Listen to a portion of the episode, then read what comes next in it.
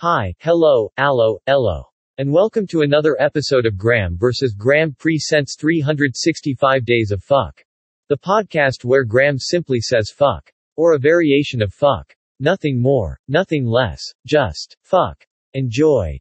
Day 166. Fuck. Graeme has moments where he stops and asks what the Fuck. Some of those moments this week include drying off his hands before getting in the shower, putting his boxers on backwards in the dark, and throwing away his socks instead of putting them in the dirty sock basket.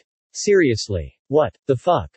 With all of that out of the way. If you have not yet subscribed to Graeme versus Graeme Presents in your favorite podcast platform, you should do so, and you can tune into all of the Graeme versus Graeme Presents short podcasts for short attention spans.